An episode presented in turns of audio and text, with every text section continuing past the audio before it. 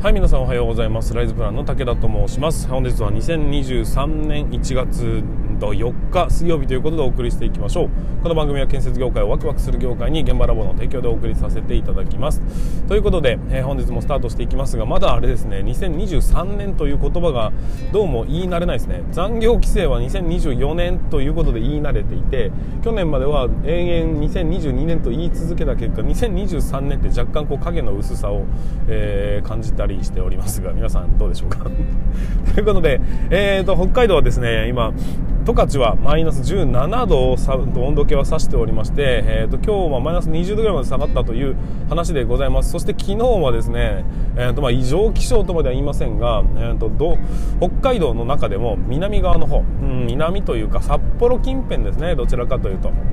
あの辺を道央とかって言うんですけどもあの辺の地域で、えー、っと観測史上初の12時間で63センチの積雪ということで大変な状況になってますねというふうに感じておりますし、え、一方僕らの僕らの住む道東県、え、いわゆる十勝と言われるところでは陸別町というところでマイナス30度を観測ということで非常に寒くなっております、まあ、冬の絶頂期ということになりますんで、えー、特にですねもう間もなく、えーと、現場再開するようなところもあると思いますが、えーと、非常に気をつけていただきたいなというふうに思っております。今うんと建設業界の中でも職人業界を盛り上げるためにはどうしたらいいのかっていうところから、えー、建設業の、まあ、建設工事現場のエンタメ化っていうところをちょっとねテーマに掲げていろいろと僕はまずは学びからということでいろんなことをねえーと、吸収している時期でございます。であの映画を見てみたりね要はエンタメなので映画ってどういう風に作ってるのかどういうところでこう例えば音楽を差し込むのかとかどういう風なこうキャスティングにするのかとかっていうその何て言うんでしょう大枠の構成みたいなものを見るために映画を見てみたりだとかあとは、うん、なんかこう本を読んでみたりグループとかね、えー、コミュニティとか、えイベントみたいな、えー、そういう本を読んでみたりとかいろいろしてるんですけどふと思ったんですがあのテーマパークってあるじゃないですか。例えば、えディズニーランドが一番有名ですけどもあれはディズニーの世界観というものをテーマにして、えーと、遊園地みたいなものを作りましょうという話なんですよ。で、うんと USJ とかもテーマパークですしサンリオピューロランドみたいなものもテーマパークですよねって言ってっていうことで全国にはたくさんのテーマパークと言われるものが存在してると思うんです。でね、まあ、そのテーマパークは分かるんですけど遊園地ってあるじゃないですか。一般的な。あの遊園地っていうのは特にテーマなしなんですか？どうなんでしょうか？テーマのない遊園地っていうことなんですかね。いやちょっとねまだねそこは調べきれてないんですけど何かしらのテーマがあって作られたものなのか、まあ、遊ぶものを一ところに固めたよっていう意味での遊園地という、まあ、公園のね一角として遊園地っていうことなのか、まあ、その辺のなんか区分けみたいなものはあるんですかね。それとも僕らの知らないなんかこうテーマみたいなものが存在しているのかなんかそれによってこう作り方で全く変わってくるなっていうふうに思ったりするんですよ。でなんかよく考えると確かにその一般的な遊園地っていうところって何ってことはないよななんて思ったりしながら僕の中ではやっぱり何かしらのコンセプトがあってテーマがあってって言った方が何かに行きやすいよねというふうに思ったりします。例えばクリスマスをコンセプトに例えばですよ遊園地を作ったならばおそらくクリスマスシーズンには皆さん行く理由になるじゃないですか。だけど遊園地って言われるといつ行っていいものやらまあでもいつでも行っていいのか？分かんないですけどね。あやっぱりテーマっていうのは必要なのかなと思ったりしております。でそれを今度ね、えー、まあ、いろんなことを、うん、見聞きして学んでいった末に建設業界のね現場のねあのアートアーティスティックな部分というのをどういうふうに、えー、皆さんに広めていくべきなのか楽しんでもらうべきなのかそして身近なものにしていくべきなのかっていうところをちょっとね頭を使いながら今後まずはインプットインプットをしてるうちに出てくるアイディアみたいなものを、えー、貯めていきたいなっていうふうに思っておりますという感じですかね、えー、まあ、今年はねいろんなところにうんアンテナを張り巡らせながら、まあ、スピード感を持って行動していくというようなテーマで進めていきたいというふうに思いますので、えー、ぜひ最後まで最後までよかった、えーと、お付き合いいただければなというふうに思います。はいということで本日も、えー、いよいよ進めていきたいと思いますが準備はよろしいでしょうか。それでは始めていきましょう。武田の作業日報。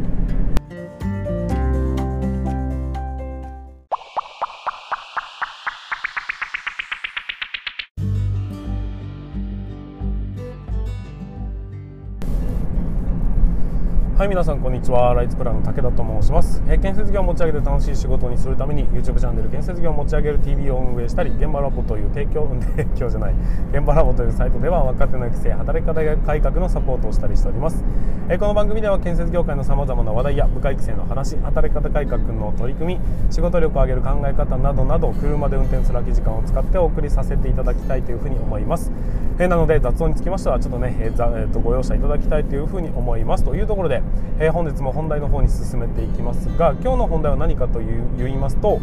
いつでも所長になるためにっていうことでお話をしていきたいなというふうに思います、えーとまあ、特に、ね、若手の人に聞いてほしい、えー、若手だけじゃなくてえ、まあ、所長になった人だったとしても、えー、本当にこの考え方できてるでしょうかっていうところも踏まえてね、えー、お聞きいただければなというふうに思いますので、え最後までご視聴いただければというふうに思います。本題に入る前に少しだけお知らせになりますが、え2023年のうんと新人スキルアップ研修ということで、え4月から始まるパターン6月から始まるパターン、えともに15名ずつの募集ということで、えーと、オンラインの、ね、研修の募集をしております、え去年一昨年とずっと続けてきましてえー、今年もまた開催させていただくということになります、えー、現在、えーと、まだ1234うんと5社ぐらいまでしか、えー、来ておりませんのでまだまだ 枠がありますのでもし検討の中外のの方がいらっしゃいましたら、えー、完全先着順ということになってしまいますので、えーと、早めにお問い合わせいただければなというふうに思います。はいということで本題に進めていきましょう、えーと、いつでも所長になるためにというところで、まあ、何をお話ししたいのかっていうと日頃の仕事に対するね心構えみたいなのがちょっとずれてしまうといつまでたっても所長になんてなれないそういうような考え方になってしまうので、えー、その考え方というかねうん仕事の姿勢みたいなものってすごく大事ですよというところからうんと日々仕事をどういうふうに接していくべきなのか考えていくべきなのかっていうところを、えー、お話しさせていただきたいなというふうに思います、まあ、ノウハウというよりはうん自分の気持ちが強いかもしれないですね、えー、その辺を踏まえてお聞きください。えーと、まずですね僕が今から質問をさせていただきます。でその質問にまずはこれみたいな、えーと、すぐにねさらっと答えることができるかどうかっていうところをまずはチェックしてみていただきたいと思うんですがその質問は何かというと明日から所長になれと言われて、えー、図面と見積書をポンと渡された時にあなたはまず何をしますか？これです。この質問にちょっと答えてみてほしいなっていうふうに思うんですよ。で、えーとまあ、所長を経験された方ならば、えー、きっとまずここからやるよねっていうのが多分思いつくものがあるはずなんです。でも、えー、まだねこれから所長になるもしくは所長なんてまだ、えー、まだまだですというふうに思ってる人っていうのはこのことこの質問に答えることがほとんどできないと思うんですよ。でこの差っていうのは、え、非常に大きくてですね、えーと、まだまだ俺は所長になるような年齢じゃないしとか、え、そういうレベルじゃないしとかっていうふうに思ってる人だったとしてもこの考え方で、えー、仕事を進めているかどうかによって大きく変わってくるという話に成長度合いがね大きく変わってくるということになります。で、まあ、結局のところこれ何かというと自立心。うん。と自立性。なんて言えばいいんでしょうね。自分で考えるきとうんと気持ち。あとは決定するという進め方みたいな。そこに全て、えーと、収束していくような格好になるんですよ。自分の意思で、えー、行動してますかっていうところのチェック。これがまさに所長になったとしたらまずあなたは何をしますかっていうこと。これに対して堂々と答えることができるかどうかというのが大切だというふうに思うんです。まず分かっていただきたいこと。それはですね所長になったらまず何をしますか。ここに、えー、自分のね手元には設計図と見積書しかありません。まずはどうしますかと言われた時に答えなんてないんです。えとまあ、こういうふうにやった方がいいよっていうふうな、えーと、意見はね多分先輩方からたくさんもらえると思うんですがでも結局はうん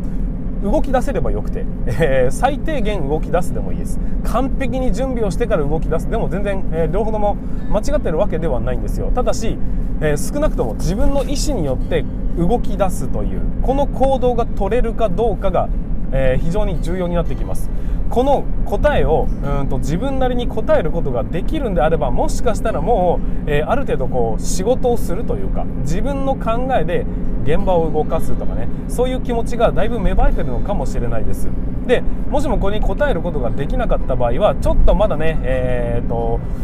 早いかなという感じになります。それは能力値が低いとか能力が高いとかっていうことのもう一つ前段階で自分の考えで動かすという動くというね行動をするというその癖が身についてるのかどうなのかっていうところが何せ一番大きいところだというふうに僕は思ってるんですよ。例えばねうんと先輩から今現在皆さんね住み出ししてこいというふうに言われたとしましょうか。そうするとどこから住み出ししたらいいですか？とか何用意したらいいですか？とか、えーと、どういう順番で行けばいいですかね？みたいなね、えそういう質問を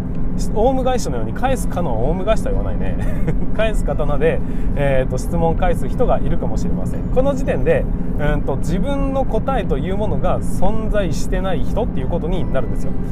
割ちょっと会議の準備しといてくれ。そして何の会議ですかね？とか、えーとなんかこう資料を作ればいいですかねとかうんと誰々来ますか？みたいな。そういう、えー、質問を返す時点で皆さんはうんと自分なりの答えというものが存在していないということなんです。つまり日々、えーと自分のやっている仕事というのは誰かが考えたことの肩代わりをしているお手伝いをしているというポジションから抜けられていないのでそういう人は、えー、先頭に立って自分でね仕事を作り出すというその脳がまだ備わってないということになるんですよ。これは何も、えー、能力が高くなってきたからいきなりできるっていうことではありません。能力がどんなに高かろうと、えー、この自立した考え方自分で決定するということができない人っていうのはいっぱいいるんです。40歳になろうと50歳になろうと。この考え方が全然できてない人というのは世の中には5万といます。これはまあそうだな。建設業施工管理に限らずに、え、どこの業界でも全く同じことが言えて結局は自分が決めなきゃいけないとか自分の意思で行動するとかそういう考え方が備わっていない人というのはつまりはね、えー、と前に立って進めることが何か前に進めることはできないよということになるんです。だからこそ、えー、所長になったら何をしますか？の時に自分ならこうしますねとかここから手つけますね。例えばまず、えーと、あれですよね。見積もり書と設計図しかないんですもんねヒントが。まずは設計図読み込みますね。でもいいんですよ。で、え、まずはちょっと見積もり書ざっと目通しますね。でもいいです、えー、後期だとかを確認しますね。とか現地1回確認してきますね。でも何でもいいんですよ、え、何せ一歩動き出すためには何が必要なのかっていうことが、え見えている人が一番いいんですが仮に見えてなかったとしても動き出すという行動を取るか取らないかここが何せ重要なんだというふうに思うんです。だからこいつはまだ早いかなとかっていうふうに思っていてもその子に、えー、そのね若手に対してそろそろ所長にならなきゃいけないぞと思った時にこの質問を一回ぶつけてみてほしいんです。でそれが正解だろうと間違いだろうと。そんなに大きな支障はありません。基本的にはね、えー、頼ってでも進めることができればそれでいいんです。だけどいや分かんないですねとかえこれが正解かなみたいなことを言っている人というのはまだまだ自分の意思で進めようという気持ちが育ってないってことになるのでそういう人はまだね所長には早いかなっていうふうに思います、まあ、ここに至るまでにじゃあ、えー、皆さんまだねああじゃあまだ僕は早いわって思った人が少しでも早く、えー、先頭に立って仕事を進めれるようになるためにはどうしたらいいのかっていうと結局のところ自分の考えをしっかりと自信を持って伝えるということを、えーと、繰り返していただきたいなというふうに思うんです。えもしもそれができなかったとしても少なくとも頭の中で自分ならどうするのかという答えを常に、え持ち続けていてほしいなっていうふうに思うんですよ。例えば墨出ししてこいって言われてわからないって思ったとしても今やってる作業は何か？次の作業は何なのか？で今どういう順番で現場は進んでるのかっていうことをよく考えていけばどこから進めていくのが妥当なのかっていう自分なりの答えっていうのはあるはずなんです。見つかるはずなんですよ。ここで考える思考するということをしっかりとやった上でここからやるべきだという答えを出したならばここから始めるっていうことで間違いないですよね。っていうような聞き方をするっていう。つまりは、まあ、自分の答えを言った後にで合ってますかっていう確認をするという質問をする。そういう癖をねつけてほしいんですよ。僕はまあそうだな結構スパルタ的に、えーと、教育することが多かったんですが、えー、すいません大さんこれどうしたらいいんですかねって聞かれたら僕はですね必ず「えどうしたいの?」っていう答えしかしないんですよ。で答え向こうの答えが「いや分かんないっす」って言ったら「じゃあよく観察しといで」っていう言い方しかしないというような教育方針を一時取ってたんですけどこれも結局はですね相手の意思考え結局は最終的な僕ら施工管理のゴール所長になるためのゴールって何かっていうとこの現場頼むなっていうたった一言の指示によって気が付いたら建物が完成させているっていうところまで至らなきゃいけないわけですよね。っていうことは、えーと、この現場頼むはい、分かりました。で何からやったらいいですかっていうやつに頼まないんですよ。だから全て自分の考えによって、えー、っと組み立てて答えを出して人の人をねどんどん動かしていって予算を組んでとかっていうのを、まあ、取り決めをしてみたいなことをね全部バーッと組み立てていける人じゃない限り所長なんて任されることにはなりませんから少なくとも、えー、言われたことに対して あいつな何なんで俺にそんなこと言うんだよとか、えー、っとそんなんやっててしょうがねえだろみたいなことをただただ文句を言う人間っていうのは僕はね所長にはなれないというふうに思ってるんですよ。じゃなくて、えー、自分なら間違ってるなら間違ってるいいんですよ。そのその先輩の指示に対してこれ違うなと思うところまではいいんです。でも違いませんかね？っていうのことなんて否定をすることなんて誰にでもできるんですよ。問題はその後です。こうすべきじゃないですかという自分なりの答えを持ってるのか持ってないのかただ否定をする。だけで何も生み出されるものっていうのは存在しません。えー、っと600万円の年収もらってます。いや全然対価に見合わないんですよね。見合わなくないっすか？って文句を言う人がめちゃくちゃいますがあなるほど。じゃあいくらもらうのが正当なんですかね？って聞いても答えてくれないんですよ。つまりはそういうことで自分なりの答えを持たずして誰かを、うんと動かそうとか現場を動かそうとか、えーと所長になろうなんてことはおこがましくて結局はね若いうちから自分の意見を持ち持つ癖をつけていくっていうことをやっていかないといざ所長になった時にすいません何や何から手つけていいか分かりませんということになってしまいますのでそうならないようにするためにというかね、えー、所長になれといつでもいつ言われてもまあ、動き出せるよというような自信を持って動かすためには結局はね日々自分の意思で決定する。何をすべきなのかを自分で考えて行動できる。そういう人間にならなければいけないよと。結局は考えないとダメだよと。すいません。次何やったらいいですかって言ってるうちは、えー、どうやってもね一人前にはなることできないですし、えー、誰か先輩がいないと動けない人っていうことになりますんでそれじゃあなかなかね給料を上げてくれなんていう交渉も難しくなってくるんじゃないかなっていうふうに思ったりしておりますという、まあ、今回ね僕の考え方のお話をさせていただきました。はいということでちょっと長くなってしまいましたが、えー、今回も最後までご視聴いただきましてありがとうございました、えー、そんな僕はですね今現場ラボアカデミーということで、えー、と第2期の募集施工管理のコミュニティを運営させていただいております。こういう、まあ、そのような部下育成自分の自己啓発みたいなところもお話ししますが、まあ、特にね、えー、業界を変えていきたいとか自分を変えていきたいんだこんな自分が嫌なんだと思っている人たちに集まっていただいてでそこのエネルギー変えたい変わっていきたいエネルギーを一ところに集約して何か新しいことを起こしていきましょうというようなそんなね、えー、コミュニティになっていきます。ので面白そうだなというふうに思うんであればぜひ一回ね現場ラボというサイトに、え、来ていただいてちょっとね興味があるように興味があれば見ていただければなというふうに思ったりしております。はいということで本日も最後までお付き合いいただきましてありがとうございました。また明日の放送でお会いいたしましょう。それでは全国の建設業の皆様本日もご安全に。